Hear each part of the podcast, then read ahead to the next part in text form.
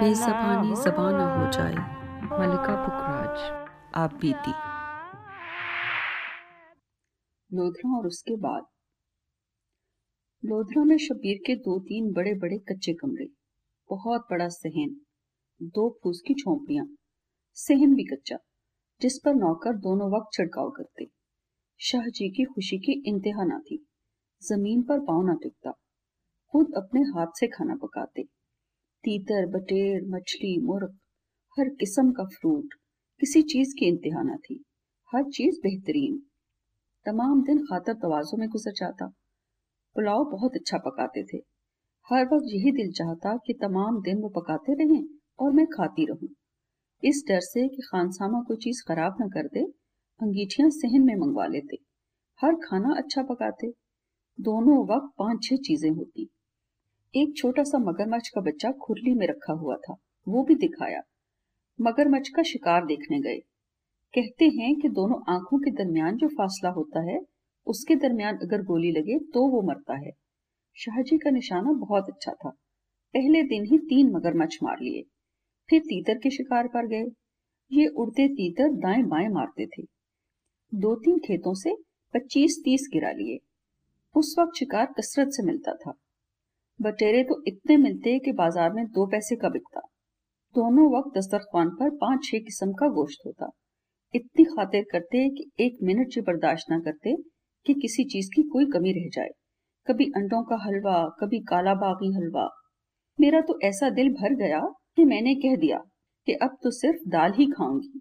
दो तीन दिन के बाद दोपहर का खाना खाकर फूस की झोपड़ी में जहाँ दो चारपाइयाँ बिछी थीं, मैं और शाहजी बिस्तरों का सहारा लेकर आमने सामने बैठकर बातें करने लगे। शाहजी अपने प्यार की बातें करके ये समझाने की कोशिश कर रहे थे कि मैं तुम्हारे बगैर नहीं रह सकता। एक एक दिन साल का गुजरता है। खुदा के लिए इस बात पर गौर करो। कुछ बातें बचपन की सुनाई। छोटी सी उम्र में बाप मर गया। उसके बाद चचा के घर रहा। चचा के घर में क्या सुलूक होता रहा? बाप की ज़िंदगी में क्या ऐश थी? हम नौकरों की चरपाइयों पर बिस्तरों का सहारा लेकर बैठे थे। मैं बड़े गौर से दास्तान सुन रही थी। ऐसी दिलचस्प बातें थी कि हर चीज़ से बेखबर थे। यक लख्त वालदा झोंपड़ी के अंदर दाखिल हुई। हम दोनों इस तरह थे जैसे सांप सूंघ गया हो, या कबीरा गुनाह करते पकड़े गए हों। शर्मिंदा और बड़े नादिम। दोनों ने वालदा से बात तक न की। पाँच मिनट तक वो खामोश खड़ी रही और बगैर कुछ कहे बाहर निकल गई। बाद में हमने एक दूसरे को कहा, हमें क्या हो गया था? हम कौन सा जुर्म कर रहे थे जो वालदा से नज़र भी ना मिला सके? उसके बाद वालदा शबीर की दुश्मन हो गई। मेरा और शबीर का मिलना जुलना पसंद न करती। अब शबीर जो जो ज़्यादा आओ भगत करता, वो ज़्यादा से ज़्यादा नफरत करती। मैं पहले ही बता चुकी हूँ कि वो सख्त मिजाज, गुस्से की तेज और शक्की मिजाज की थी। नमाज़ रोज़े की वजह से अपने आप को बहुत परहेजगार समझती थी। मेरे साथ बहुत प्यार था, बल्कि इश्क, मगर मजाल कभी गले लगाया हो, जिसका नतीजा ये है कि मैंने भी कभी अपने बच्चों को गले नहीं लगाया। कभी दिल भी चाहता तो इतनी शर्म आती कि हिम्मत ना पड़ती, मगर अपने बच्चों के साथ दोस्ताना ताल्लुकात रखे। लोधरा एक हफ़्ते के लिए आए थे। मगर वालदा इस वाक्य के दूसरे दिन ही वापस जाने के लिए तैयार हो गई। शबीर ने बड़ी मिन्नतें, खुशामदें की, मगर वालदा बड़ी बेजारी से इनकार करती रही। दो दिन पहले ही लाहौर आ गए। शबीर के लिए और भी ज़्यादा मुश्किल हो गया। वो बेचारा पंद्रह दिन के बाद मेरे लिए लाहौर आता, सीधा मेरे पास आता। वालदा अच्छे चौकीदार की तरह एक सेकंड भी इधर उधर ना होती। वो अंग्रेज़ी में बातें करता मैं पंजाबी में तोड़ मोड़ कर जवाब देती, ताकि वालदा को मालूम हो कि हम कोई खास बात नहीं कर रहे हैं। अलबत्ता शबीर को यह फ़ायदा ज़रूर हुआ कि मुझे वालदा से चिढ़ हो गई। शबीर के नाम मिलने से कोई अब मुझे ज़्यादा अच्छा लगने लगा। रह रह का दिल में यह सवाल उठता कि मुझ पर क्यों कोई चौकीदारी करे? किसी का क्या हक है? मुझे अपना गुलाम समझते हैं। जिसको ये चाहे मिलूं, ना चाहे ना मिलूं, इस बात से सख्त बेजार हो गई। शबीर आता, उससे कोई बात न करता, बल्कि सलाम का भी जवाब न देता। वालदा सख्त हिकारत से पेश आती। ये बात तो नहीं थी कि अगर शबीर नहीं आएगा तो मेरी दुनिया अंधेर हो जाएगी हर गिज नहीं। मगर ये ज़रूर था कि ये चीज़ मेरी बर्दाश्त से बाहर थी। मेरी हर चीज़, जायज़ या नाजायज, वही जो घर वाले चाहें। कई दफ़ा दिल चाहता, कह दूँ, अगर शबीर आता है तो आपका क्या बिगाड़ता है? तुम्हें क्या एतराज़ है? खबरदार अगर आइंदा ऐसा किया, मगर बचपन से ही उनका मुझ पर इतना रोब और खौफ था कि एक लफ्ज भी ना कहती। अलबत्ता ये तब्दीली ज़रूर हो गई कि जिस वक्त शबीर आता चाहे पानी पूछती, खुशी से मिलती। दो साल का अरसा जो मैंने मुकर्र किया था, वो गुजर गया। शबीर ने कहा, तुम्हें अब तो उजर नहीं होना चाहिए, क्या अब भी मुझ पर एतबार नहीं? मैंने कहा, एतबार तो बहुत है, मगर कुछ काम अभी भी बाकी हैं। एक साल और ठहर जाओ। अब भी जब लाहौर से जाता तो बिला नाका हर रोज खत लिखता। कोई खत तीन चार सफे से कम न होता। मैं बमुश्किल साल में एक दो खत लिखती। हर तीसरे चौथे दिन एक टेलीग्राम ज़रूर देती। तीन सौ रुपए भेजो, कभी चार सौ लिखती। उस जमाने में बड़े तहसीलदार की तनख्वाह शायद दो सौ से शुरू होती थी। दोस्तों से कर्ज लेकर डिमांड पूरी कर देते। कभी अपने खत में यह ना लिखा कि खत तो छह महीने के बाद नहीं लिखती, मगर तार चौथे दिन लिख देती हो। बल्कि जब लाहौर आते, कभी इस बात का ज़िक्र तक न करते। हमारी दोस्ती का चौथा साल था। मेरे दिल में शबीर की बहुत इज़्ज़त थी। अच्छी तरह जानती थी कि ये दूसरे लोगों से मुख्तलिफ़ है। बातें करने का मज़ा आता, रहम भी आता। घंटों बातें करूँ तो दिल ना उगता मगर शादी करने का भी ख्याल ना आता। उसकी सच्चाई मुस्तकिल मिजाजी, प्यार देकर अपने आप को मलामत करती। मैंने क्यों धोखा दिया? क्यों ना कह दिया तो मैं दोस्त बना सकती हूँ, तुम्हारे साथ रह सकती हूँ, प्यार कर सकती हूँ, मगर शादी वाला प्यार नहीं कर सकती। अच्छा भला वो मुझे दोस्त ही समझता था। मैंने तीन हर्फ लिखकर ज़िंदगी तबाह कर दी। हँसते खेलते इंसान की ज़िंदगी में आग लगा दी। अब ना इनकार कर सकती थी, ना शादी। एक एक साल बढ़ाती जाती थी। ये चाहती थी कि किसी तरह खुद ही मुतनफर हो जाए। शादी का ख्याल छोड़ दे। एक तरकीब जहन में आई। हेड रसूल वाला राय बहादुर, जो हर हफ़्ते आता था, उसको कहा कि पहाड़ पर जा रही हूँ। इस कुत्ती को, जो मैंने शबीर से ली थी, साथ ले जाना मुश्किल होगा। इसलिए तीन चार महीने अपने पास रखो। वापस आऊँगी तो ले लूँगी। इसे हिफाजत से रखना। वो कहने लगा मेरे लिए तो लैला के कुत्ते वाली बात है। शहजादी बनाकर रखूँगा। वो भी हर हफ़्ते आता था। शब्बीर भी आया था। मैंने उसके सामने ही कुत्ती उसे दे दी और कहा कि गोद में उठाकर ले जाओ। शब्बीर की हालत देखने वाली थी। गुस्सा, गम, बेबसी, चेहरा तांबे की तरह तमतमाने लगा। बड़े दलेर और निडर थे। कभी किसी से न डरते। गुस्से से किसी को थप्पड़ मारते तो वो बेहोश हो जाता। मुझे महसूस हुआ कि वो राय बहादुर को पीटने लगे हैं। मगर कुछ सोचकर अपने आप पर जब्र करके खामोश हो गए कि कहीं सब कुछ खत्म हो जाए। जब कुत्ती ले गया तो मुझे कहा, अगर तुम्हें कुत्ती से इतनी नफरत थी तो मुझे दे देती। मेरी इतनी खूबसूरत और प्यारी कुत्ती थी। मैंने कहा, जब तुमने मुझे दे दी तो मेरी मर्ज़ी, जिसे चाहूँ दे दूँ। वैसे भी दी नहीं, जब आऊँगी तो ले लूँगी। वो बंगला बड़ा अच्छा है ग्राउंडें हैं बड़ी बड़ी नहर के किनारे पर गर्मी भी कम, इसलिए भेजी है। कहने लगा, जितना दुख तुमने आज दिया है, शायद ही कभी दिया हो। बड़ी बेपरवाही से कहा, क्या कर सकती हूँ? तुम्हारी तो आदत है, हर बात में रोना पीटना निकाल लेते हो। दो चार ऐसी रूखी रूखी बातें की कि वो रोहान से होकर चले गए।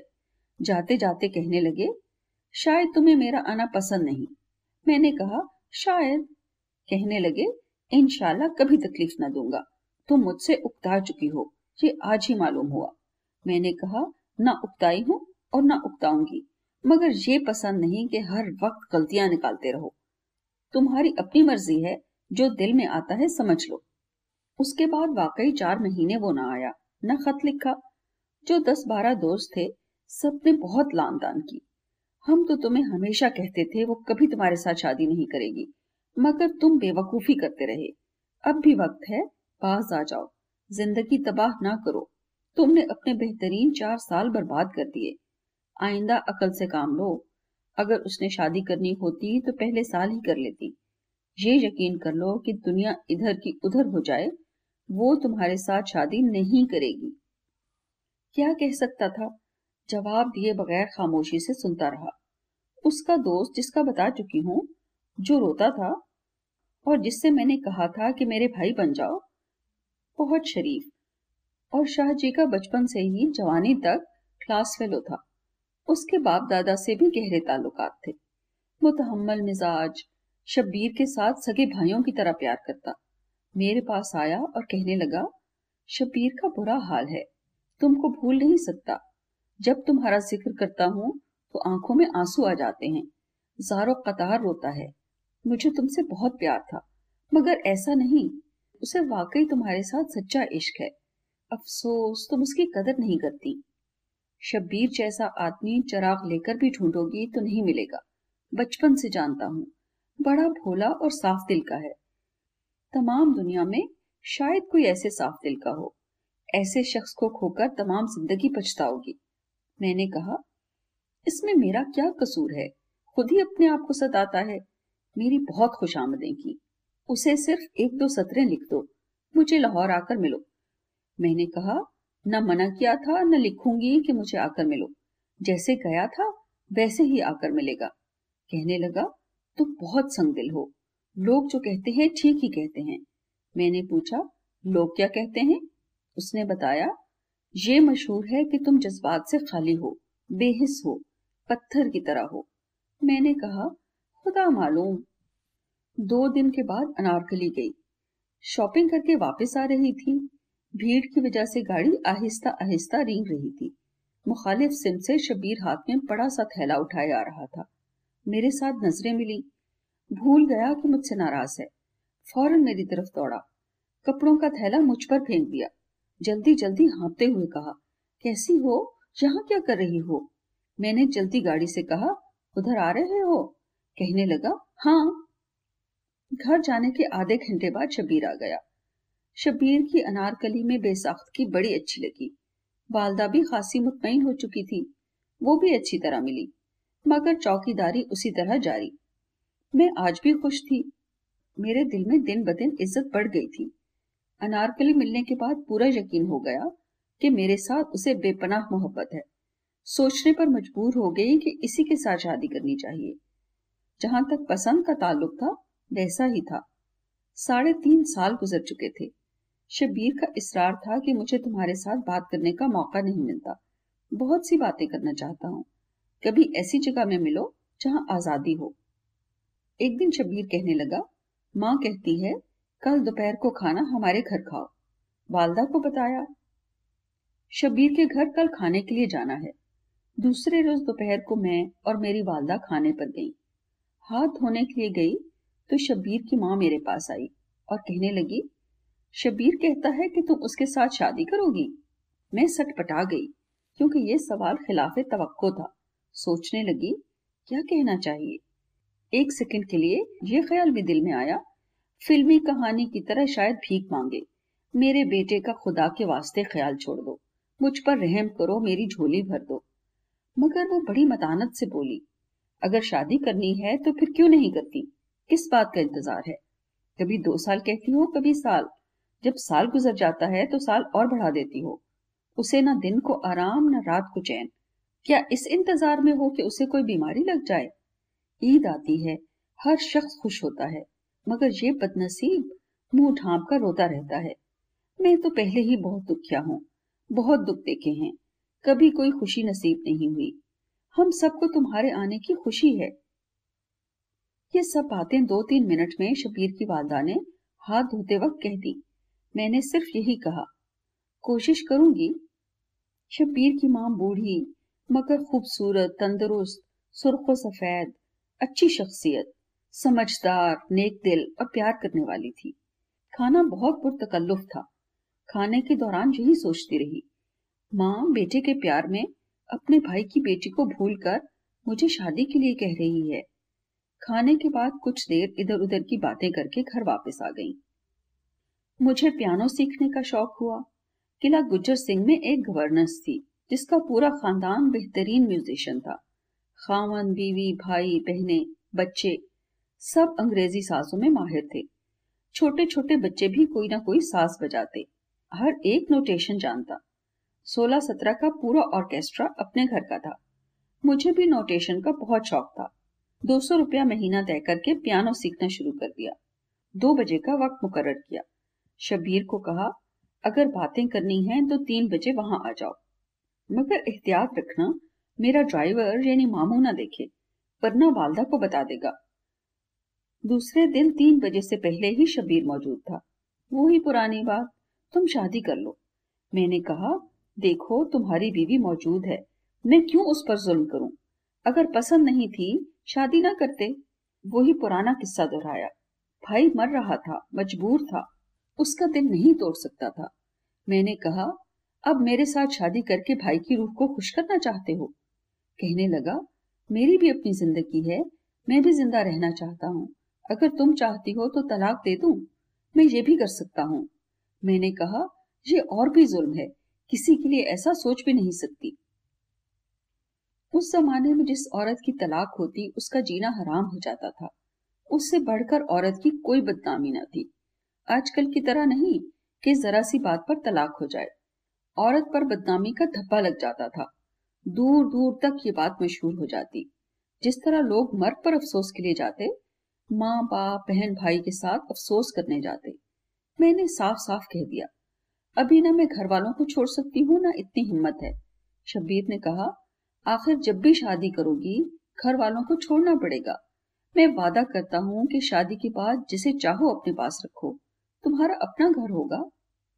हर तरह की आज़ादी होगी। जहाँ चाहो जाओ, जिसे चाहो बुलाओ, जो चाहे करो। मैंने कहा, बस थोड़ी देर और ठहर जाओ। कहने लगा, चार साल तो गुजर चुके हैं। इसी तरह की बातें होती रही। वक्त खत्म हो गया। शबीर ने कहा, शुक्रिया। यहाँ वो घुटन नहीं है जो तुम्हारे घर होती है। वहाँ हर वक्त तुम्हारी माँ की आँखें मेरा पीछा करती रहती हैं। दूसरे दिन लोधना चला गया। फिर खत बाकायदगी से शुरू हो गए। हफ़्ते के बाद लोधना से आया। बगैर बताए वहाँ पहुँच गया, जहाँ पियानो सीखने जाती थी। सख्त नाराज़ हुई। अगर किसी ने देख लिया तो बहुत बुरा होगा। कहने लगा, मेरा आना बहुत ज़रूरी था। ये सोचकर आया हूँ कि कल मौलवी को यहाँ लाता हूँ। मेरे साथ निकाह पढ़ा लो। कुरान पर हाथ रखकर वादा करता हूँ कि तुम्हारी इजाज़त के बगैर किसी को न बताऊँगा। जितनी देर वहाँ रहना चाहती हो, रहो। मुझे सिर्फ़ ये यकीन चाहिए कि तुम मेरी हो। मुझे और कुछ नहीं चाहिए। मुझे तुम पर भरोसा है। जहाँ दिल चाहे रहो। कल मौलवी ले आता हूँ। निकाह रजिस्टर हो जाएगा। मैंने कहा, नहीं, थोड़ा और सब्र करो। जब करूँगी तो यहाँ नहीं रहूँगी। शबीर के दोस्तों से पता चलता रहता था कि वो आए दिन छुट्टियाँ लेता है। मैंने समझाया, नौकरी ठीक तरह से करो। सुना है तुम्हारा रिकॉर्ड खराब हो जाएगा। जवाब था, किसके लिए करूँ? तुम मेरे पास आ जाओ तो एक दिन की भी छुट्टी ना लूँगा। तुम्हारे बगैर एक दिन भी नहीं रह सकता। दुनिया का कोई काम तुम्हारे बगैर नहीं हो सकता। सख्ती से कहा, अगर फिर तुम जल्दी आए तो तुमसे नहीं मिलूँगी। मगर बहाना करके फिर जल्दी आ गया। शब्बीर की वालदा ने पैगाम भेजा। मिलने को दिल चाहता है, कभी आओ। शब्बीर लोधना था, इसलिए वालदा आसानी से मान गई। शब्बीर की बेवा भावच वालदा को कोई चीज़ दिखाने या किसी से मिलाने के लिए दूसरे कमरे में ले गई। वालदा को छोड़कर जल्दी से मेरे पास आई। कहने लगी, शब्बीर मुझे बेटों की तरह अज़ीज़ है, तुम्हारे आगे हाथ बांधती हूँ। फ़ौरन शबीर के साथ शादी कर लो। जब कोई त्योहार आता है हमारे घर में मातम हो जाता है। शब्बीर चारपाई से नहीं उठता। ईद आई, सबने कपड़े पहने, मगर इस बदकिस्मत ने नहीं पहने। तमाम दिन चारपाई पर लेटा रोता रहा। हम पर रहम करो। अब इसका दुख नहीं देख सकते। मेरे साथ वादा करो कि तुम जल्दी शादी करोगी। इसे तुम्हारे साथ अंधा प्यार है। मैंने कहा हाँ ज़रूर करूँगी। कुछ समझ में ना आता कि क्या करूँ, क्या ना करूँ। दिल में नादिम थी। जो कुछ हो रहा था सरासर अपना कसूर था। अगर नौकरी चली गई तो तमाम उम्र अपने आप को माफ़ ना कर सकूँगी। हालत ये थी कि मैं तो कंबल को छोड़ती, मगर कंबल मुझे ना छोड़ता। इस अरसे में ज़िंदगी में कई आए जिनके लिए सोचती, ये शादी के लिए ठीक है। मगर दो चार महीने के बाद उसमें कमजोरियाँ ही दिखाई देती, और कुछ नहीं। जो जो ऐसे लोगों से नफरत होती शबीर के दिल में ज़्यादा इज़्ज़त होती। इस नतीजे पर पहुँच गई। अगर शादी के बाद कोई साथ निभा सकता है तो वो शबीर है। पाँच साल के अरसे में छोटी से छोटी बात ऐसी ना देखी, जिससे ज़ाहिर हो कि उसके प्यार में किसी किस्म का फ़र्क आया है। बल्कि दिन ब दिन प्यार बढ़ता ही मालूम हुआ। खत में एक दिन नागा ना किया। किसी बात से इनकार ना किया। जैसा चाहती, वैसा करता। दोस्त भी छोड़ चुके थे। हर दोस्त यही कहता, तुम पागल हो, बेवकूफ़ हो। पाँच साल में तुमको ये ना पता चला कि तुम्हारे साथ शादी नहीं करेगी। तुम्हें बेवकूफ़ बनाती है। मगर वो तुम्हारी तरह बेवकूफ़ नहीं है जो तुम्हारे साथ शादी कर ले। अगर करेगी तो किसी अमीर के साथ। उसे क्या ज़रूरत है जो तुम्हारे जैसे कंगाल के साथ करे? बाज आ जाओ। शब्बीर को ये बातें बुरी लगती, इसलिए उनसे कम मिलता। जहाँ पियानो सीखने जाती, वहाँ शब्बीर लोधरा से बगैर मुझे बताए मिलने के लिए आ रहा था। मैं वक्त से पहले ही घर से निकल आई। शब्बीर तांगे से उतर रहा था कि मेरी मोटर पहुँच गई। मामू ने अच्छी तरह देख लिया। सोने पे सुहागा ये कि छुपने की कोशिश करने लगा।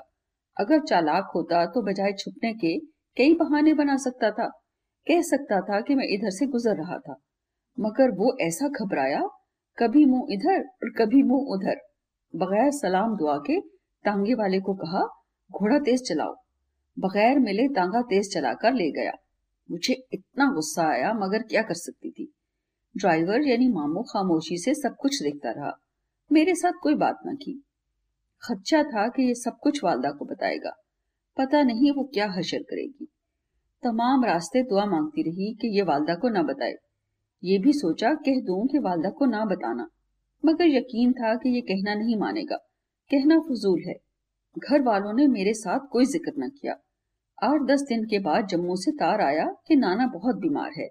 मुँह देखना है तो जल्द आ जाओ। तैयारी शुरू हो गई। घर वालों के साथ जम्मू आ गई। देखा, नाना बिल्कुल खैर खैरियत से है। हैरत हुई मगर जल्द समझ गई। ये वही चक्कर है कि मामू ने शब्बीर को देखा था। वालदा को शक हो गया कि ये ज़रूर उसके साथ जा रही है। जम्मू से खत लिखकर तार मंगवाई और जम्मू आ गई। इस बात से सख्त नफरत हो गई।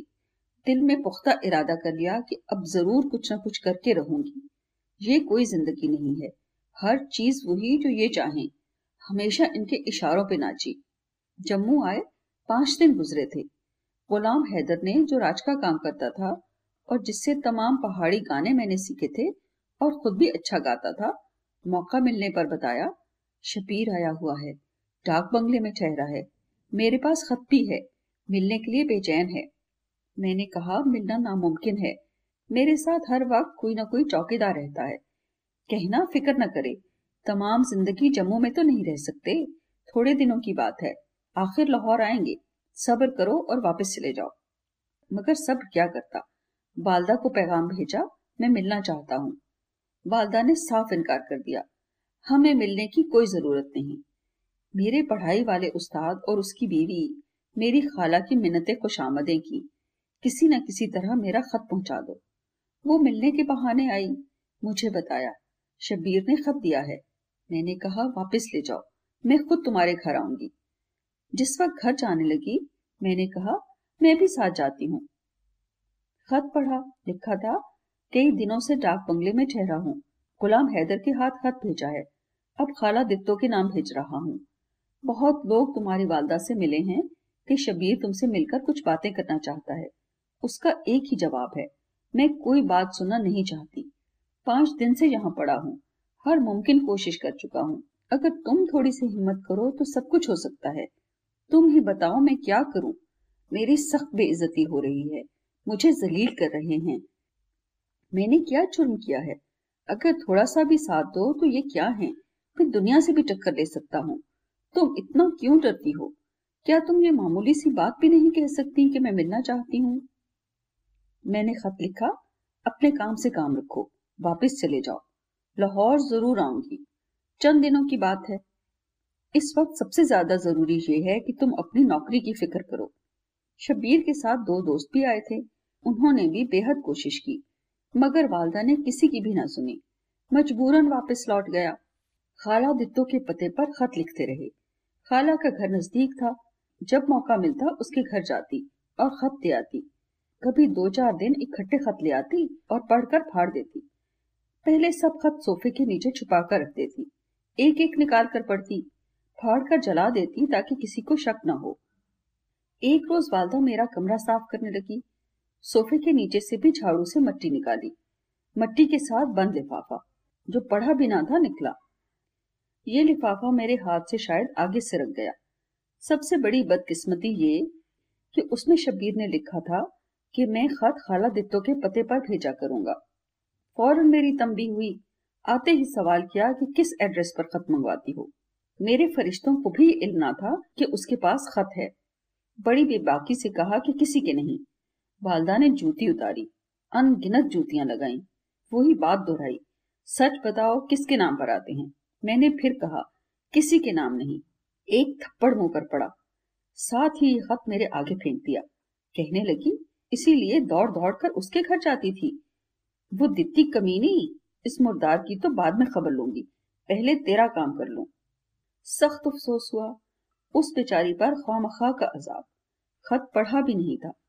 खुदा मालूम क्या क्या लिखा था। जब मार मार कर हाँप गई तो खाला के घर गई।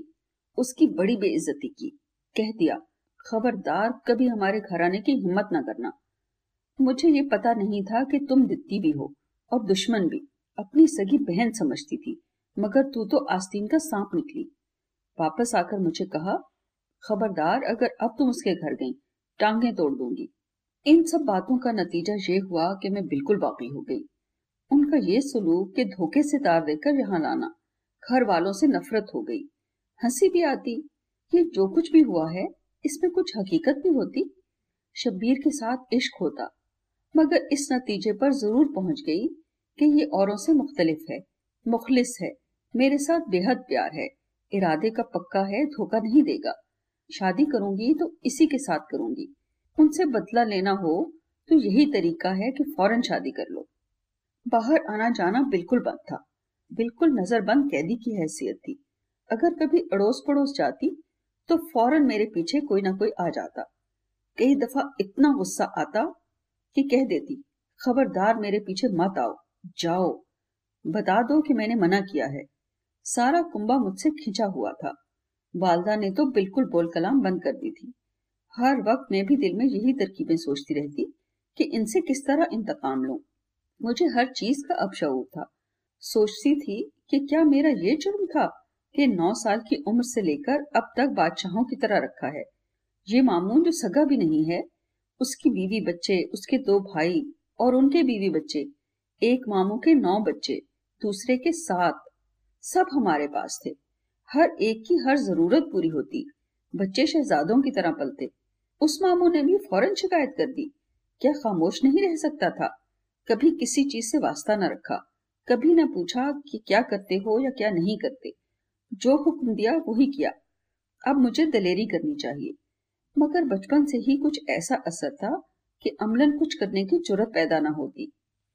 कई दफ़ा इरादा करती कि चोरी से स्टेशन पर जाकर लाहौर चली जाऊँ। फिर देखूँ मेरा क्या बिगाड़ सकते हैं। जब मुझे मिले तो पूछूँ कि बताओ, मेरे साथ ऐसा सलूक क्यों करते थे?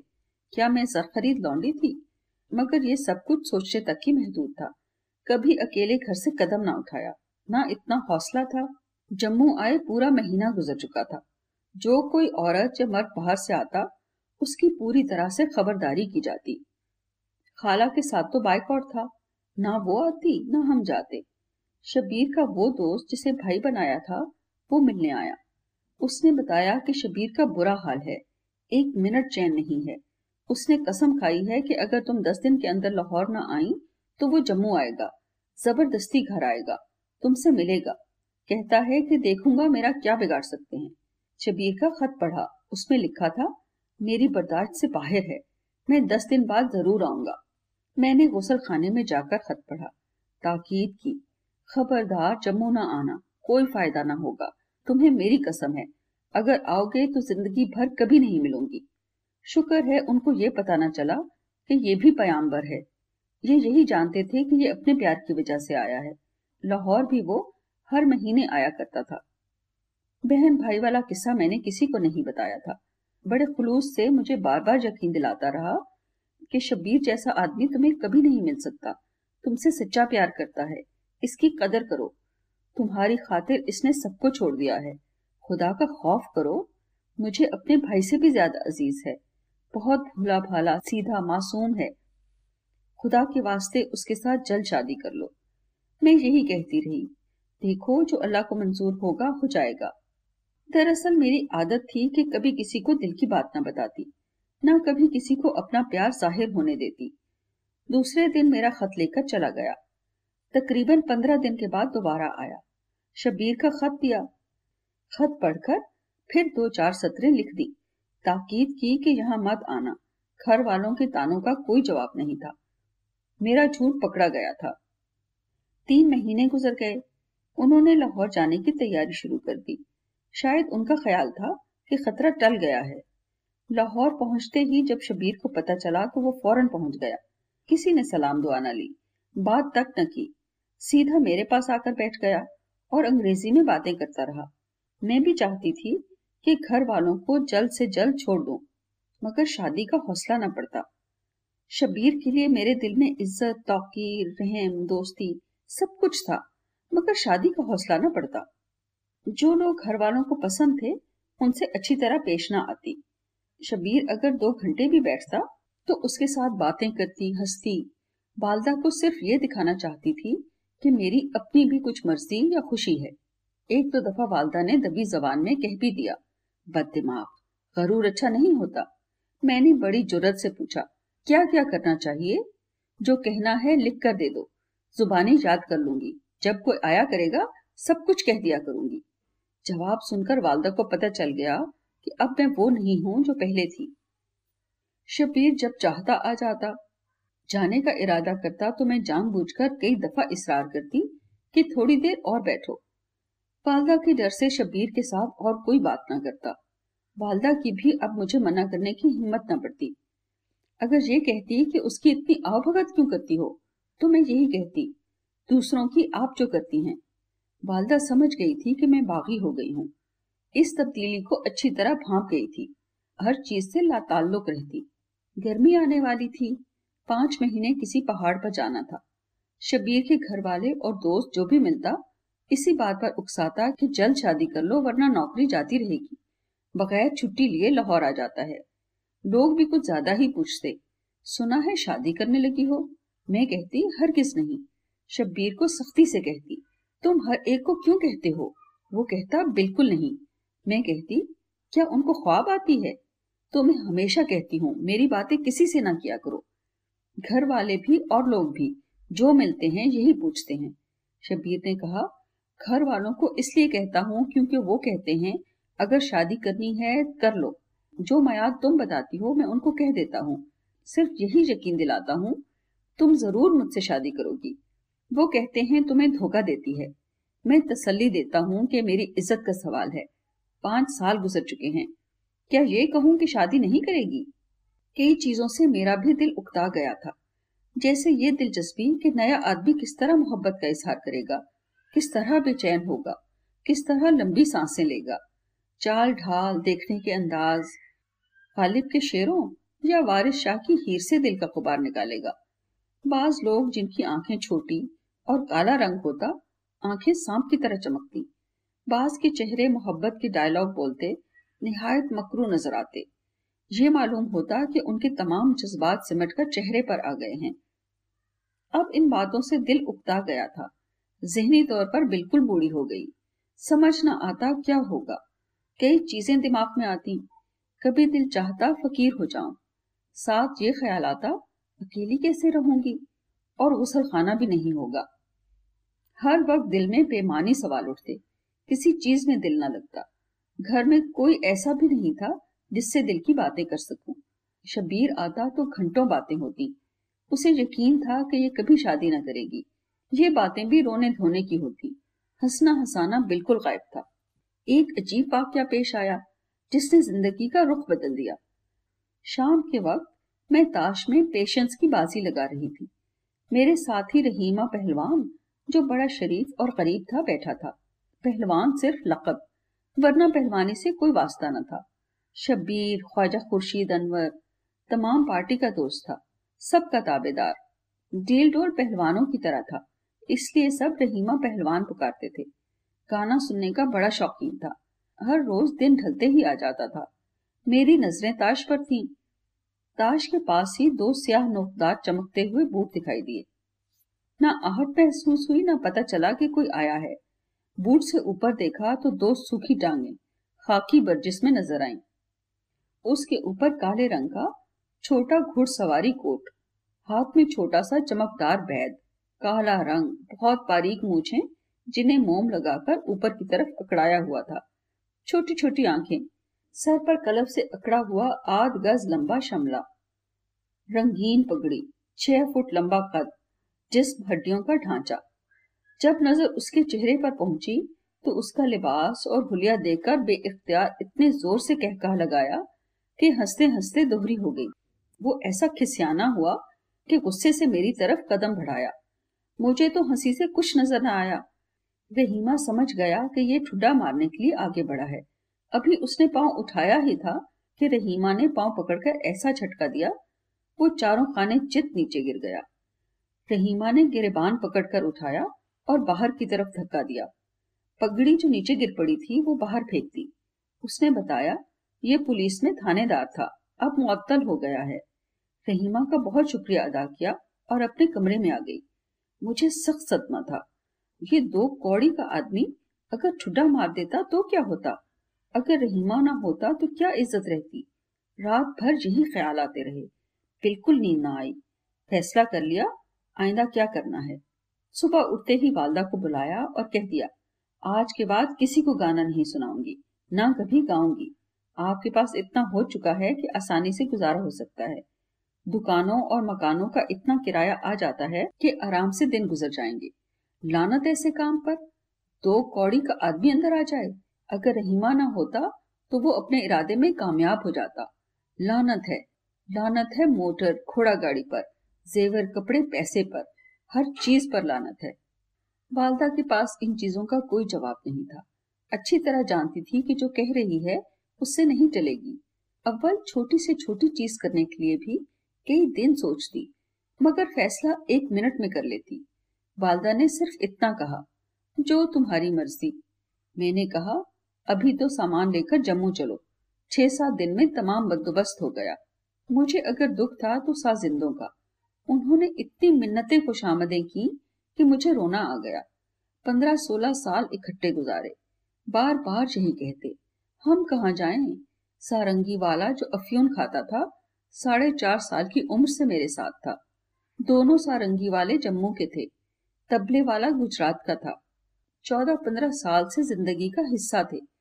रो रो कर यही कहते, हम तो तुम्हें नहीं छोड़ सकते। हमें कुछ नहीं चाहिए, सिर्फ़ तुम्हारा साथ चाहिए। हमने कभी कोई और घर नहीं देखा।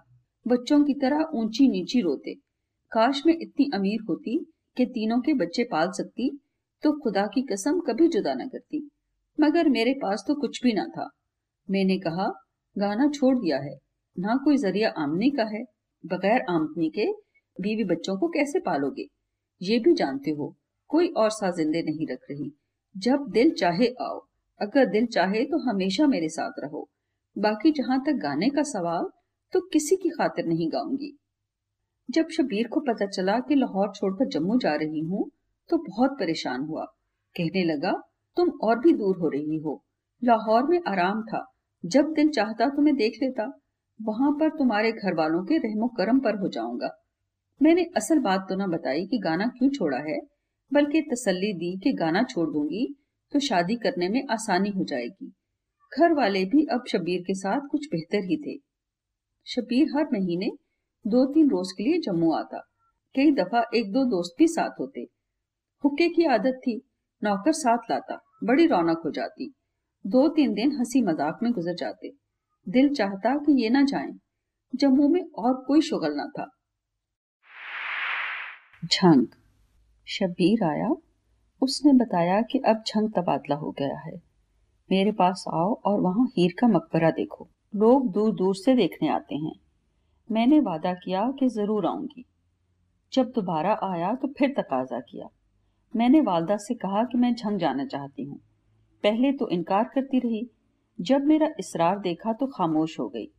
शब्बीर को बताया, फला दिन फला ट्रेन से हमें ले लेना। मुकर्रा दिन पर मैं और खाला झंग के लिए रवाना हो गए। मैंने और खाला ने बुरका पहना हुआ था। शब्बीर दो तीन मुलाजमों के साथ स्टेशन पर मौजूद था। उस जमाने में बड़े तहसीलदार की बड़ी पोजीशन होती थी। स्टेशन का तमाम अमला भी नहायत अदब से आगे पीछे फिर रहा था। तांगे पर बैठकर घर पहुँचे। एक एकड़ में पुरानी वजह की ऊँची छतों वाली कोठी थी, जिसका बड़ा कच्चा सहन था। कोठी की मोटी मोटी कच्ची दीवारें जो अंदर से पक्की थी, ताकि गर्मी के मौसम में कोठी ठंडी रहे। सहन में एक तरफ़ क्वार्टर और दूसरी तरफ़ बहुत बड़ा बावर्ची खाना था। सहन में खूब छिड़काव किया गया था। बाहर ग्राउंड की तरफ़ तीन भैंसें, दो घोड़े अपने अपने कमरों में खड़े थे। सहन में घास और कोई दरख्त न था। मट्टी ऐसी भुरभुरी थी कि पाँव ज़मीन में धंस जाता। दोनों वक्त इस पर छिड़काव ज़रूरी था। कोठी के बाहर शीशम और कीकर के दरख्त थे। घास और फूलों का नामो निशान न था। दो चार कोठियाँ और भी थी, जिनमें माल अफसर, सेशन जज और दो तीन और अफसर रहते थे। सबका नक्शा एक ही जैसा था। हर कोठी की मोटी दीवारें और छतें ऊँची थी। शबीर की कोठी के तमाम कमरे खाली थे। दस बारह कुर्सियाँ, पाँच छह बेडोल सी मेज, जो शाम होते ही बाहर निकाल देते। दो मेज लंबे ताकि उस पर खाना खा सकें। चारपाइयाँ और बिस्तर अनगिनत, क्योंकि बिन बुलाए मेहमान हमेशा आते रहते थे। मेहमान भी दो चार दिन वाले नहीं, महीनों रहने वाले। एक दफ़ा आते तो जाने का नाम न लेते। बहुत से दोस्त खुदा के फजल से बिल्कुल फारकुल बाल थे। निकम्मे सिर्फ़ शिकार के शौकीन थे।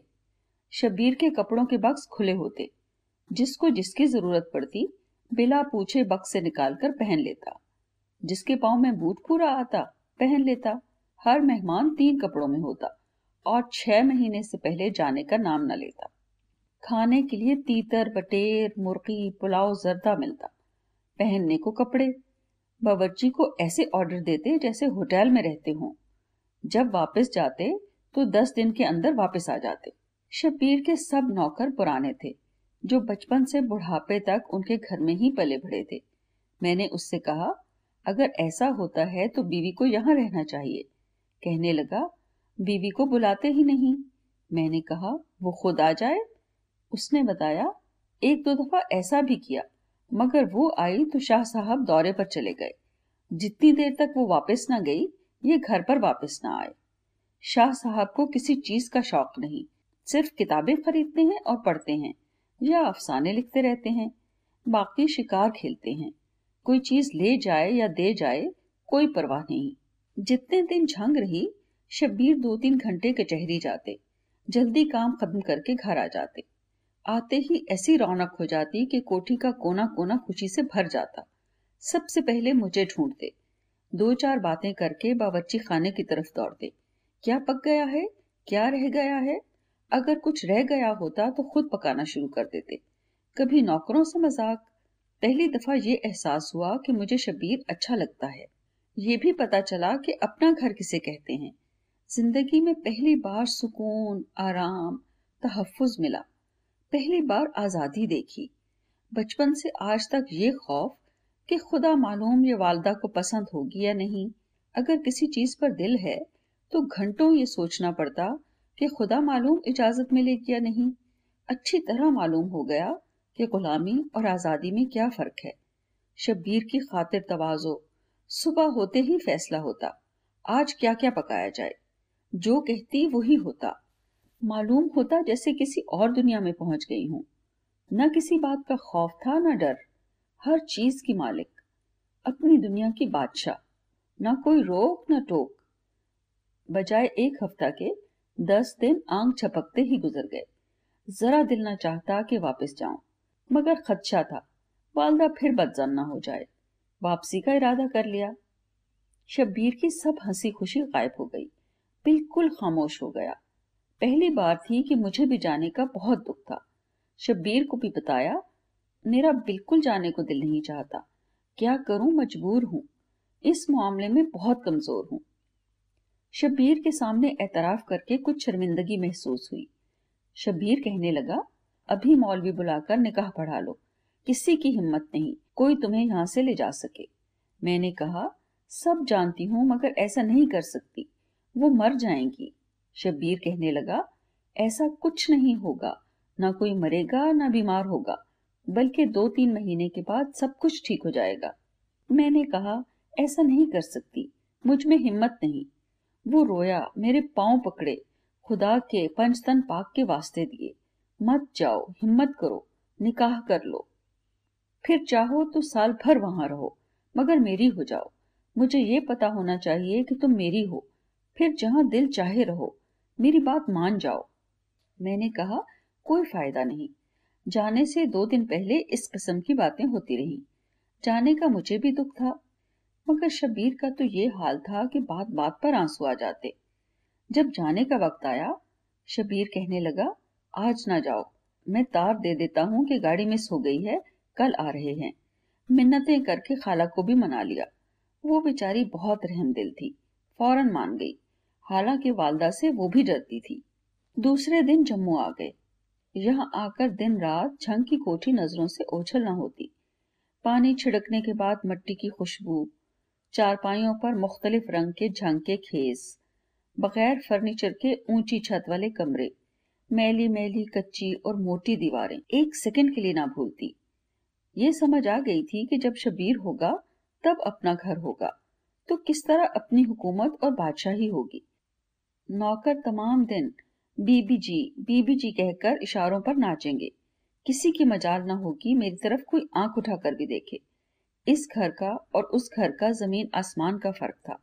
अब ये घर जहन्नुम और वो जन्नत दिखाई देता था। इतना शबीर याद ना आता जितना झंग का घर। जम्मू काटने को दौड़ता। यकीन हो गया, मैं यहाँ नहीं रह सकती। ये भी ख्याल आता वालदा मर जाएगी। हर वक्त इसी कश्मकश में वक्त गुजरता। दिन रात यही ताना बाना बुनती रहती। किसी नतीजे पर ना पहुँचती। कुछ ये वजह भी थी कि तमाम ज़िंदगी वालदा के साथ रही। दस मिनट भी अकेली न रही। ना कभी वालदा के बगैर किसी जगह गई। पहली बार झंग में अकेले दस बारह रोज आज़ादी से गुजारे। आज़ादी देखकर पागल हो गई। ये भी मालूम हो गया कि अगर शादी करनी है तो अल्लाह मियाँ ने मेरे लिए एक ही इंसान पैदा किया है। वो सिर्फ़ शबीर है। मुझे कभी किसी पर एतबार न होता था। शक और बेएतबारी विरसे में मिली थी। कितने मिसालें मौजूद थी। जिस वक्त मर्द पर इश्क का भूत सवार होता है तो बड़ा मिस्कीन और आजिज बन जाता है। चंद महीनों या एक दो बरस के बाद जब नशा उतरता है तो फिर औरत में खामियाँ ही नज़र आती हैं। कोई खूबी नज़र नहीं आती। मगर शबीर को कुछ साल से जानती थी। किसी बात में फ़र्क ना देखा। दिमागी तौर पर फैसला कर लिया, शब्बीर के साथ शादी करनी चाहिए। उसके प्यार में दिन ब दिन इजाफा ही देखा। ना शब्बीर बहुत खूबसूरत था, ना ज़्यादा अमीर। मगर मर्द में जो सिफात होनी चाहिए, सब मौजूद थी। बहादुरी, हौसला, सखावत, शराफत और भोले भाले मासूम थे। जानबूझकर ऐसी कमीने हरकतें करती रही, मगर क्या मजाल कि एक दफ़ा गिला या शिकायत की हो। झंग जाने से पहले कभी ये ना सोचा था कि शबीर के साथ शादी करूँगी। दोस्ती पसंद थी या बातें? ये चाहती थी कि ये बहुत तरक्की करे, मेरी तरफ़ से कोई नुकसान न पहुँचे। ऐसा मुखलिस इंसान, जिसने छह साल में कोई बनावट या चालाकी न की हो, कैसे दिल चाहता कि मेरी वजह से उसे कोई नुकसान पहुँचे, जिसने मुझ पर किसी चीज़ को तरजीह ना दी हो? झंग से आकर खुदा जाने मुझे क्या हो गया? हर वक्त बाद दीगरे, शब्बीर की सब कुर्बानियाँ जहन पर सवार हो गई। हर वक्त सोते जागते ख्वाब देखती रहती। आखिर उकता कर खत लिखा। दो चार दिन की छुट्टी लेकर आ जाओ। दिल उदास है। खत देखते ही खुदा मालूम छुट्टी लिया नहीं, फ़ौरन जम्मू आ गया। इतना खुश था जैसे कानून का खजाना मिल गया हो। इस किस्म का ये मेरा पहला खत था। आते ही ऐसे ज़ोर से मेरा हाथ दबाया कि चीख निकल गई। ये भूल गया कि हाथ टूट जाएगा। बिल्कुल होश में ना था। किसी की परवाह ना की। ये भी भूल गया कि घर वाले मौजूद हैं। कहने लगा, मैं तो बस पागल हो गया। तुमने बुलाया और उसी वक्त में रवाना हो गया। सबको पता चल गया कि मैंने बुलाया है। सब गुस्सा आया। अच्छा अक्लमंदी का सबूत दिया। मैं कुछ न कह सकी। खिसियानी हँसी हंसती रही। जब मौका मिला, मैंने कहा, अजीब बेवकूफ़ हो। आते ही सबके सामने बता दिया। कहने लगा, जब से तुम्हारा खत मिला है, मैं पागल हो गया हूँ। अब मुझे किसी चीज़ की परवाह नहीं। मुझे तो तुम्हारा प्यार चाहिए। मेरी छह साल की रियाजत का पहली दफ़ा असर हुआ है। सब कुछ दफ़ा करो और बताओ कि क्या मेरे बगैर उदास थी? मैंने कहा थोड़ी थोड़ी कहने लगा, तुम्हारा दिल चाहता था कि मैं तुम्हारे पास आ जाऊँ। जब तुम झंग से आ गई तो मेरी दुनिया अंधेर हो गई। तमाम रात किताबें पढ़कर गुजारा। कोठी काटने को दौड़ती। जहाँ तुम बैठती थी जहाँ सोती थी, वो जगह देखकर रोना आता। क्या तुम्हें नींद आती है? मैंने कहा, दस मिनट में। बिल्कुल बच्चों की तरह सवाल करता रहा। कहने लगा, आज इतना खुश हूँ कि मर भी जाऊँ तो कोई अरमान नहीं। अल्लाह ने मेरी दुआएँ कबूल कर ली। तुम्हारे दिल में मेरा प्यार है, यही तमन्ना थी। जब से तुम मेरी ज़िंदगी में दाखिल हुई थी, खुदा से यही माँगता था कि तेरे दिल में भी मेरे लिए प्यार हो। मेरे दोस्त, रिश्तेदार सब कहते थे कि तुम धोखा दे रही हो। तुम कभी मेरी नहीं हो सकती। मगर मुझे यकीन था, अगर मेरा प्यार सच्चा है तो तुम ज़रूर मेरी हो जाओगी। तुमने छह साल में एक दफ़ा भी ये बात नहीं कही। अब कही है, जो कुछ चाहता था वो मुझे मिल गया है। क्या बताऊँ, इन छह सालों में मैंने कितने दुख उठाए हैं। क्या क्या लोगों के ताने सुने हैं, किस तरह रातें जाग कर काटी हैं। समझ नहीं आती मैं इतना सख्त जान क्यों था। सब कुछ सहता रहा। इतना उकता गया था कि कई दिन बंदूक लेकर शिमला पहाड़ पर जाकर बैठा रहा कि जब तुम उधर से गुजरोगी, तुम्हें जान से मार दूँगा। उसके बाद एक गोली अपने को मारूँगा। कई दफ़ा रात को सोचता कि अपने आप को अभी खत्म कर लूँ। ज़िंदगी से बिल्कुल उकता चुका था। कुछ इस अंदाज से बातें सुनाई कि दम खुद रह गई। हैरान थी। सिर्फ़ इतना लिखने से कि मैं उदास हूँ, फ़ौरन आ जाओ इतनी सी बात से इतना मुतमिन हो गया है, जैसे हर बात पूरी हो गई है। कितना सादा और भोला है। दो तीन दिन के बाद वापस चला गया। कुछ दिनों बाद मैंने खत लिखा, लाहौर जा रही हूँ। तुम भी आ जाओ। लाहौर गए, छह महीने गुजर चुके थे। गाना छोड़ने के बाद ज़िंदगी बिल्कुल बेकैफ हो गई थी। ना कोई काम, ना काज। हर वक्त उदासी ही उदासी। शायद इसलिए बार बार शबीर पर ही नज़र पड़ती। लाहौर में एक छोटा सा मकान वालदा ने खरीद लिया था। वहीं जाकर ठहर गए। फ़िल्में देखने का बहुत शौक था। जम्मू में एक ही पुराना सिनेमा था जहाँ पुरानी फ़िल्में लगती।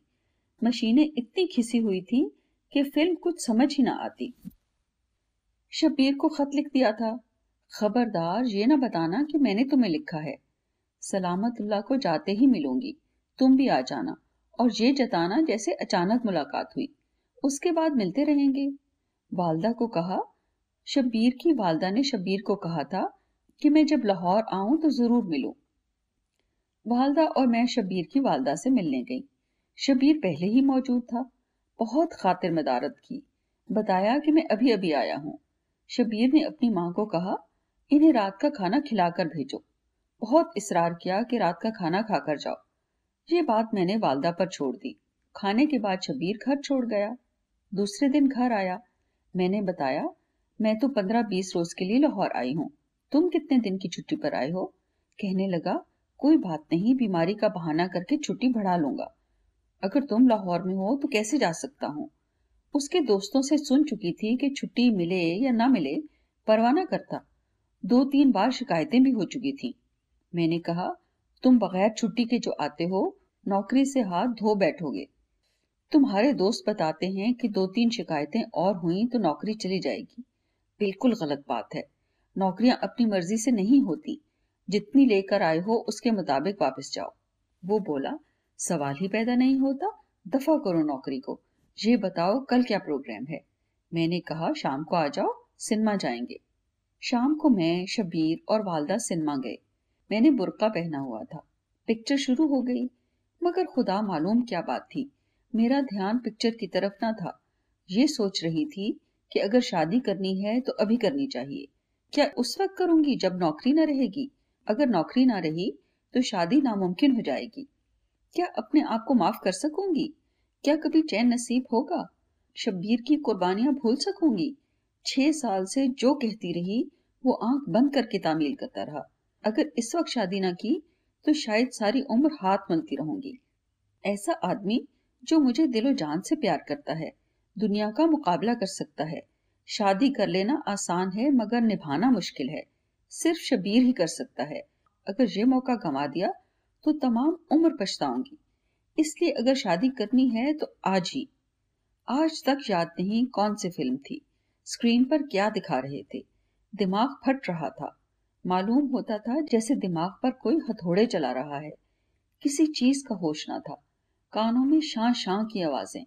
आदत थी, हर चीज़ से इतनी देर तक खौफ आता, जितनी देर तक किसी बात का इरादा न करूँ।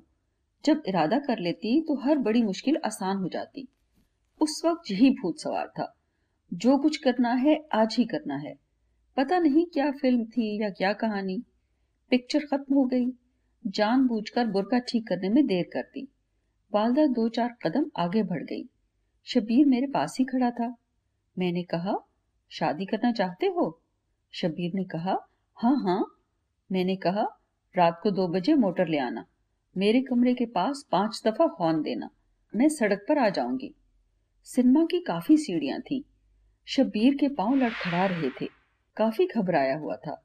मैंने तो सिनेमा में तीन घंटे सोचकर फैसला किया था। मगर उसके लिए तो ऐसा था जैसे जलजला। पाँव कहीं रखता था पर्दा कहीं था। दो तीन दफ़ा तो बड़ी मुश्किलों से अपने आप को संभाला। मोटर में बैठे वालदा साथ थी, घर आ गया, दरवाजे तक छोड़ने आया। अंदर जाते हुए मैंने इतना कहा, फ़िल्म अच्छी थी, बिल्कुल ठीक थी। ये कहकर मैं अंदर चली गई। शादी। उस वक्त दस बजे थे। सीधा अपने दोस्त के पास गया और बताया, मुझे इसी वक्त एक टैक्सी चाहिए। उसने कहा है रात को दो बजे तैयार रहूँगी। वो कहने लगा, भोले बादशाह, उसने मज़ाक किया। उसकी दो बीवियाँ थी। एक दिन पहले मुझे खाने पर बुलाया था। एक बीवी उसकी रिश्तेदार थी, दूसरी अपनी मर्ज़ी से की हुई थी। दोनों ने शब्बीर की हमदर्दी में मुझसे कहा, वो बेचारा तुम पर जान देता है। इतने साल गुजर गए हैं। अब तो शादी कर लो। ऐसे लोगों से हमेशा मुझे नफरत होती जो वरखलाने की कोशिश करें या किसी के मामले में दखल दें। मैंने फ़ौरन टका से जवाब दिया। कभी इरादा ही नहीं किया तो शादी कैसे कर लूँ? कहने लगी, क्या कह रही हो? वो ऐसे ही छह साल से मर रहा है। मैंने निहायत बदतमीजी से जवाब दिया, तौबा करो, अगर शादी करूँगी भी तो वो शबीर नहीं होगा। उन लोगों पर शबीर के बहुत एहसान थे। हर बुरे वक्त में साथ देते, उसके दोस्त ने शबीर को समझाया, बिल्कुल गलत है। तुम्हारा मज़ाक उड़ा रही है। शब्बीर ने कहा, मुझे पूरा यकीन है उसने मज़ाक नहीं किया है। आज तक ये बात नहीं कही। मैं ज़रूर मोटर ले जाऊँगा। दोस्त की माली हालत ख़राब थी। वो रात के ग्यारह बजे किसी दोस्त के पास गया, उससे दो सौ रुपये दिए। अनारकली से किराए की टैक्सी ली। बजाय दो बजे के बारह बजे मकान के सामने मोटर खड़ी कर दी। पूरे दो बजे पाँच हॉर्न आहिस्ता आहिस्ता से बजाए। इधर मेरी ये हालत थी कि सिनेमा से आकर एक मिनट न सोई। यही दुआ मांगती रही। या अल्लाह, जो कदम उठाने लगी हूँ, उसमें कभी लफ्जिश न आए। मैंने इश्क में अंधा होकर ये कदम नहीं उठाया है। सोच समझ कर कर रही हूँ। अगर इस वक्त ना किया तो ये भी तबाह हो जाएगा, और मुझे भी शायद दोबारा मौका न मिले। मुझे हौसला दे, हिम्मत दे। मैं हमेशा साबित कदम रहूँ। तमाम उम्र शबीर और मैं कभी जुदा ना हूँ। पाँच हॉर्न सुने। जूती पहनी, अंधेरे में दुपट्टा ना मिला। मोटर बिल्कुल करीब थी, शब्बीर को देखा। अगली सीट पर मीर आशिक हुसैन बैठा था। मोटर में बैठ गई। मोटर पहले से स्टार्ट थी। मैंने पूछा, कहाँ जा रहे हैं? शब्बीर ने कहा, सियालकोट। हम सब ऐसे हैरान थे कि किसी ने आपस में एक बात ना की। शब्बीर ने इसलिए कि उसे यकीन ना था कि ख्वाब देख रहा है या हकीकत। दोस्त ने इसलिए कि अभी दो दिन पहले बीवियों को यकीन दिलाया था कि अगर शादी करेगी तो शबीर नहीं होगा। मैंने इसलिए कि जिसने वालदा के बगैर एक कदम नहीं उठाया, आज इतनी हिम्मत कैसे कर ली? जब सुबह मैं वालदा को नज़र नहीं आऊँगी तो वो क्या करेगी? कितना रोएगी, पीटेगी, अपना क्या हशर करेगी? क्या मैं कभी सामना कर सकूँगी? सब अपने अपने ख्यालों में गुम थे। दस मिनट के बाद मुझे ऐसी कपकपी शुरू हुई कि दांत बजने शुरू हो गए। हालाँकि सर्दी का मौसम नहीं था, दांत इतनी ज़ोर से बज रहे थे कि बात ना कर सकती थी। घंटे डेढ़ घंटे बाद कब कभी कम होनी शुरू हुई। मैंने पूछा झंग क्यों नहीं गए? शब्बीर ने कहा, सियालकोट में मेरा रिश्तेदार है। वहाँ निकाह करेंगे, फिर झंग जाएँगे। हो सकता है कि तुम्हारी वालदा ने रिपोर्ट दर्ज कराई हो। सबसे पहले निकाह ज़रूरी है। सियालकोट पहुँच गए। मीर आशिक हुसैन सियालकोट पहुंचाकर खुद ये कहकर चला गया कि सबसे पहले आपकी वालदा मेरे घर जाएँगी, इसलिए सुबह होने से पहले मुझे लाहौर होना चाहिए। सियालकोट जिसके घर गए, हमें देखकर सख्त हैरान हुआ। उसका नाम असगर था। ये शबीर का दूर का रिश्तेदार था। शबीर ने कहा, जल्दी मौलवी को बुलाओ जो निकाह पढ़ा दे और नकल दे दे। असगर ने कहा, दो चार घंटे आराम कर लो। थोड़ी देर के बाद चाय आएगी। इधर उधर की बातें करते आठ बज गए। असगर मौलवी को लेने चला गया। मौलवी साहब ने निकाह पढ़वाया। मौलवी ने हक महर का पूछा। शब्बीर ने कहा, जो कुछ मेरे हिस्से का है सब लिख दो। मैंने कहा, नहीं, सिर्फ़ बत्तीस रुपए। दूसरे दिन ट्रेन से झंग आ गए।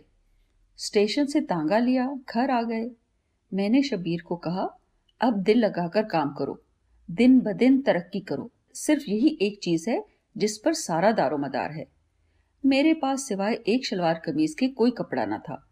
झंग से एक दो जोड़े सिलवाए, ऐसे बुरे सिले के पहनने को दिल न चाहता। शाहजी के कुर्ते और लाचे पहनती। सुबह शाहजी कचहरी चले जाते, कोठी सुनी हो जाती। जब वापस आते आते ही मुझे आवाज़ देते। तमाम घर में रौनक हो जाती। पता नहीं क्या बात थी। घर में अकेले भी होते तो मालूम होता जैसे लोगों से भरा हुआ है। कभी खामोश न बैठते। जब घर आते, हमेशा हँसते हुए। ये आदत तो तमाम ज़िंदगी रही। शाम को अक्सर शाहजी का कोई ना कोई दोस्त आ जाता, जो खाने में शामिल हो जाता। शाहजी मुझसे मिलवाते। बड़ी शर्म आती। बेहंगम कपड़े। बताना पड़ता, बक्स ट्रेन में चोरी हो गया। लाहौर जाएँगे तो बनवाएँगे। यहाँ दर्जी अच्छे नहीं हैं। झंग आए आठ दस दिन गुजर गए थे। अचानक खाला आ गई। बड़ी खुशी हुई। थोड़ी देर के बाद खाला ने मुझे बताया कि वालदा को ये दुख है कि तुम इस तरह चोरी से भाग गई। अगर शादी करनी थी तो कह देती, हम खुद कर देते। जब कहा था गाना छोड़ना चाहती हूँ तो क्या किसी ने मुखालफत की थी? अब अगर कह देती तो ना करती। मैंने कहा, खाला छोड़ो, अपनी शादी का वक्त भूल गई हो। तुम्हारी शादी की मुखालफत नहीं हुई थी। अगर कहती तो वालदा मार मार कर सुअर बना देती। खाला कहने लगी, नहीं, मुझे वालदा ने कहकर भेजा है कि तुम घर आ जाओ। हम खुद धूमधाम से शादी करेंगे। जिस तरह तुम भाग कर आई हो, बड़ी बदनामी की बात है। मैंने कहा, खाला, अब मेरा निकाह हो चुका है। जैसी भी शादी होनी थी, हो चुकी है। मैं ज़रूर आऊँगी, मगर दो तीन महीने ठहर कर। खाला ने बहुत इसरार किया। जैसे वालदा ने कहा था, वो कह रही थी उसे यकीन था, जो कुछ कह रही है, वैसा ही होगा। खाला इतनी भोली और सीधी थी कि जिस बात पर कोई लगाना चाहता मान जाती।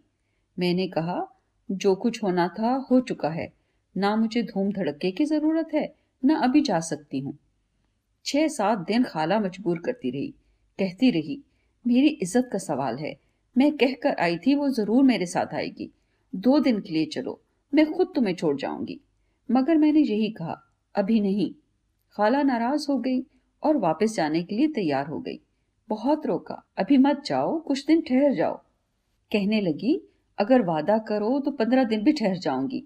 कैसे कह सकती थी? हफ़्ते के बाद नाराज़ होकर चली गई। आठ दस दिन के बाद खिड़की से देखा, एक तांगा पोर्च में रुका। उसमें वालदा बैठी है। शाजी कचहरी थे। फजल दीन, जो बहुत पुराना नौकर था, बावर्ची खाने में खाना पका रहा था। चपरासी पिछली तरफ़ क्वार्टरों में था। वालदा को देखकर टांगे कांपने लगी। दौड़कर फजलदीन के पास गई और कहा, किसी चपरासी को कचहरी भेजो। शाहजी को कहे, वालदा आई है। सब काम छोड़कर जल्द आ जाओ। मैं बहुत मुश्किल में हूँ। कुछ नहीं सोचता था क्या करूँ?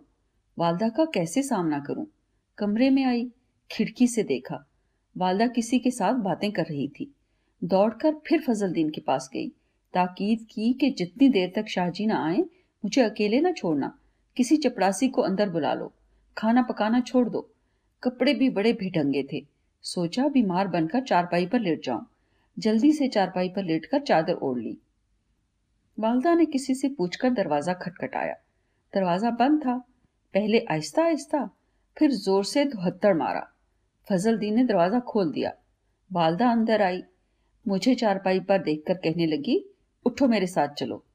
फजल दीन कहने लगा, बीबी जी, ऐसा नहीं हो सकता। शाह साहब आ जाएँ, फिर उनके सामने आप ले जा सकती हैं, मगर उनकी गैर हाजिरी में ऐसा नहीं हो सकता।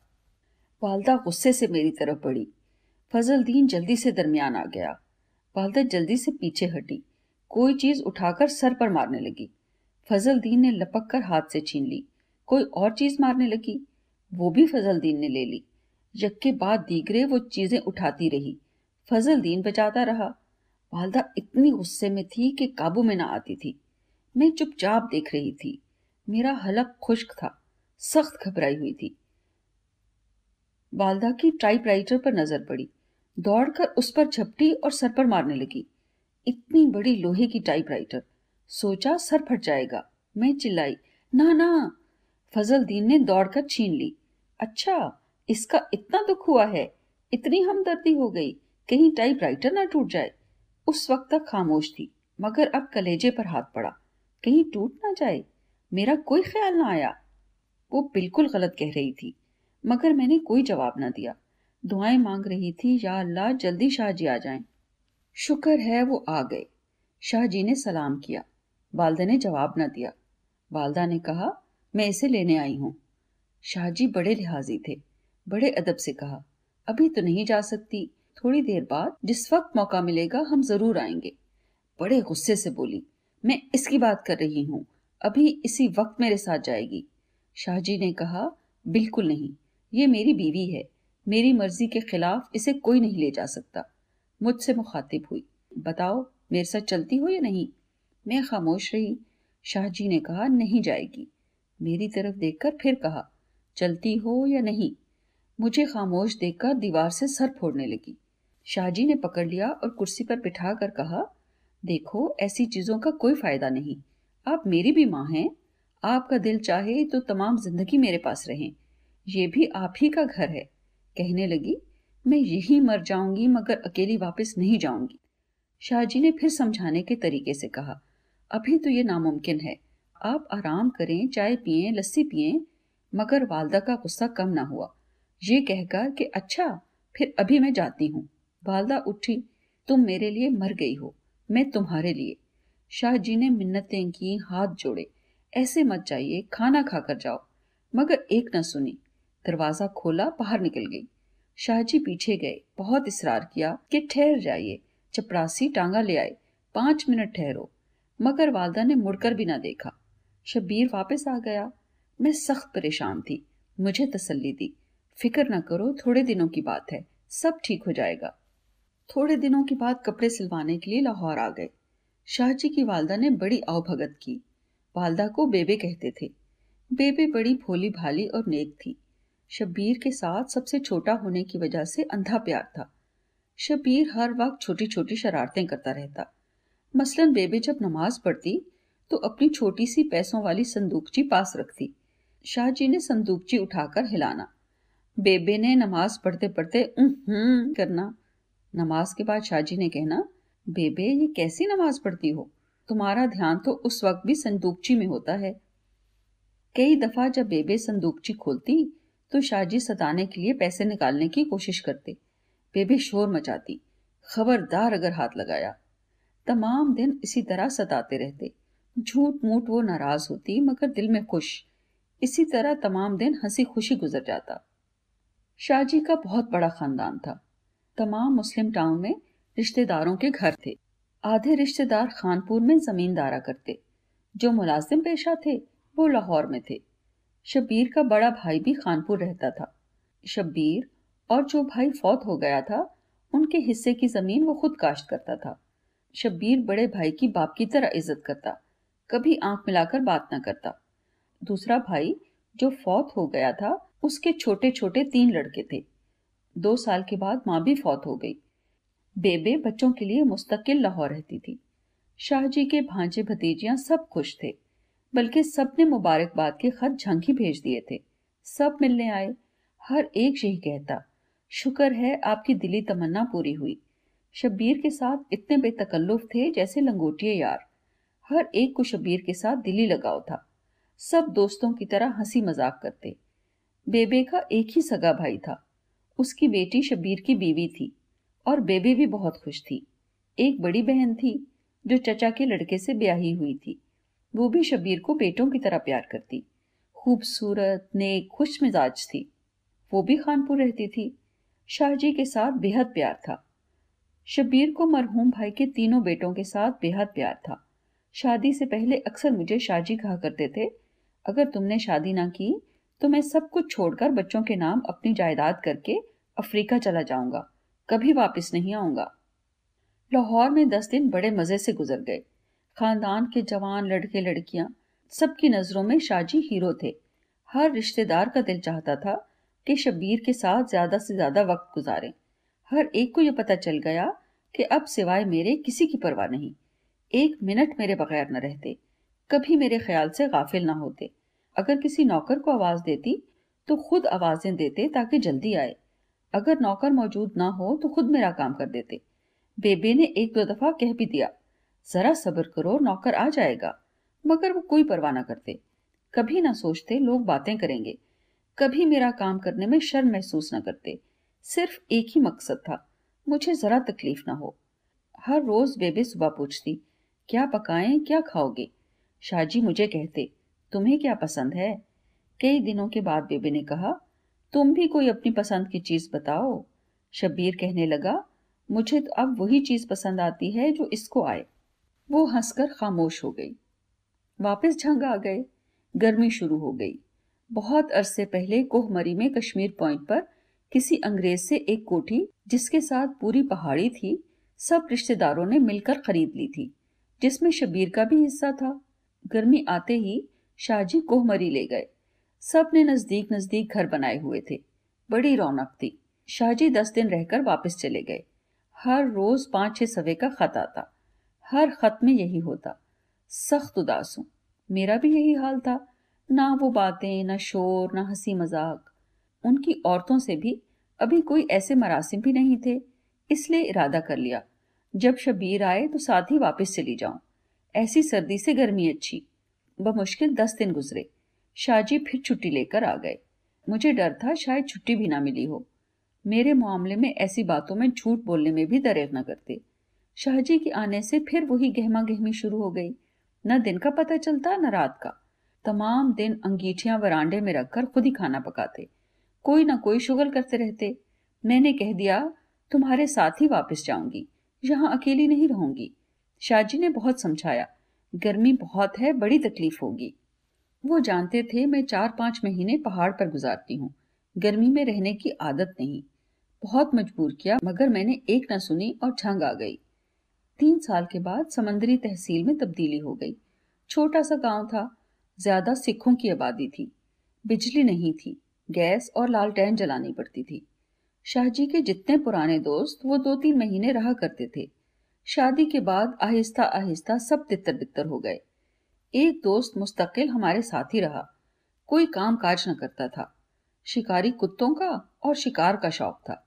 अब सिर्फ़ ये काम था, सुबह पाँच बजे जब नौकर दस बारह शेर की बाल्टी दूध की लाता, वो दो तीन शेर ऊपर से झाग उतार कर अपने दो शिकारी कुत्तों को पिला देता। बाद में खुद नाश्ता करता। कुत्तों को साथ लेकर खरगोश के शिकार पर चला जाता। सख्त गुस्सा आता। तमाम झाग जिससे बालाई आती है, वो कुत्तों को क्यों डालता है? एक दो दफ़ा मैंने कह भी दिया, ऊपर की झाग से बालाई आती है, बालाई की झाग से मक्खन बनता है, दूध ले लिया करो, झाग ना लिया करो। कहने लगा, नहीं, कुत्तों के लिए ऊपर का दूध ही अच्छा होता है। आपको इन कुत्तों का पता नहीं, लोग रिश्ता दे देते हैं, मगर ये नस्ल नहीं देते। विलायत से मंगवाए हुए हैं। एक डेढ़ बजे शिकार से वापस आता। आते ही बावर्ची के पीछे पड़ जाता। जल्दी खाना लगाओ, मैं भूख से मर रहा हूँ। बावर्ची का नाम खादिम था। ये भी पुराना नौकर था। तीनों मुलाजिम बाप दादा से शाहजी के पास ही थे। उनको भी मेहमान पर सख्त गुस्सा आता था, मगर उसे कह कुछ ना सकते थे। मुझसे भी हर वक्त शिकायतें करते। खादिम कभी कभी भंग पीता था। मैंने कहा, खादिम, ऐसा करो, कीमे के कबाब बनाओ, उनमें भंग डाल दो। जब डेढ़ दो बजे भूख भूख करता आए, इसे खिला दो। दो तीन आने की भंग ले आना। मुझे तो पता नहीं, ना अंदाज़ा था इसका क्या असर होता है। खुदा मालूम उस जमाने में दो तीन आने की कितनी होगी। बाद में खादिम ने बताया कि उसी वक्त एक फकीर आया। उसने उससे सवाल किया, मुझे भंग दो? खादिम कहता है, दो तीन मुठ्ठियाँ भर के उसे दे दी। खादिम ने खूब मिर्च मसाले डालकर कबाब बनाए। जब वो भूख भूख करता वापस आया, खादिम ने रोटी और कबाब उसे दे दिए। भंग पीने वाले ये कहते हैं कि हँसी बहुत आती है, भूख बहुत लगती है। एक एक कबाब चखने के बहाने सबको खा लिया। शाहजी ने दो खाए, एक मैंने भी खाया। कहीं से एक मेहमान आया था, उसे भी एक दे दिया। सिवाय मेरे और खादिम के किसी को पता ना था। समंदरी में जब शाहजी आए तो एक नया दोस्त बना। ये पृथ्वीराज का भांजा शंभू था। एक मुसलमान लड़की उसके साथ रहती थी। अच्छी खूबसूरत औरत थी। बाद में उसने एक हाईकोर्ट के जज के साथ शादी कर ली थी। शंभू अच्छा अमीर आदमी था। नौ साल वो औरत उसके साथ रही थी। उसने घर के सहन में एक कुआँ खुदवाया हुआ था। उसमें पानी नहीं था। जो शराब की बोतल खाली होती उसमें फेंक देता। खुदा मालूम कितने सालों से फेंक रहा था। जो दोस्त उसके घर जाता उसको बड़े फखर से कुआँ दिखाता। अभी थोड़ा सा खाली है। जब जम्मू से वापस आई तो वो भी शाहजी के साथ स्टेशन लेने के लिए आया। शंभू ने दो चार बोतलें खरीदी। समंदरी में नहीं मिलती थी। जाती दफ़ा बोतलें घर ले जानी भूल गया। शाहजी को जब मैंने भंग वाली बात बताई तो उन्होंने शराब की एक बोतल खोली। उनको पता था, भंग का इलाज शराब होता है। सबको शाहजी ने पानी डालकर एक एक खुराक पिलाई। खुद भी पी। कुत्तों वाला मेहमान जिसका नाम नहीं बताना चाहती, वो तो खाते ही आध घंटे के बाद उल्टियाँ करने लगा और बेहोश हो गया। कबाब भी चार पाँच खाए थे। घर में सिवाय खादिम के कोई होश में ना था। खादिम को कहा, फ़ौरन जाओ और डॉक्टर को लाओ। शाह जी ने उसे भी शराब पिलाने की कोशिश की, मगर बेहोशी की वजह से एक कतरा उसके अंदर न गया। रात के दस ग्यारह बज चुके थे। खादिम ने इर्द गिर्द के घर वालों को जगाया। उसके साथ कई लोग जाने के लिए तैयार हो गए। उसने सबको कहा, कोई खाने में ऐसी चीज़ खाली है जिससे सब बीमार हो गए हैं। सब दौड़ कर गए। डॉक्टर आ गया। बड़ी मुश्किलों से उसे सबने मिलकर दवा पिलाई। हम सबको भी दवा दी। अल्लाह ने बड़ी रहमत की। उसकी जान बच गई। तमाम कमरा उल्टियों से भरा हुआ था। डॉक्टर को कहा, टिन फ्रूट खाया है? उसके बाद तीन चार दिन तक ये हालत रही। थोड़ी देर जागते थे, फिर सो जाते। सिवाय खादिम के सब चार दिन सोते रहे।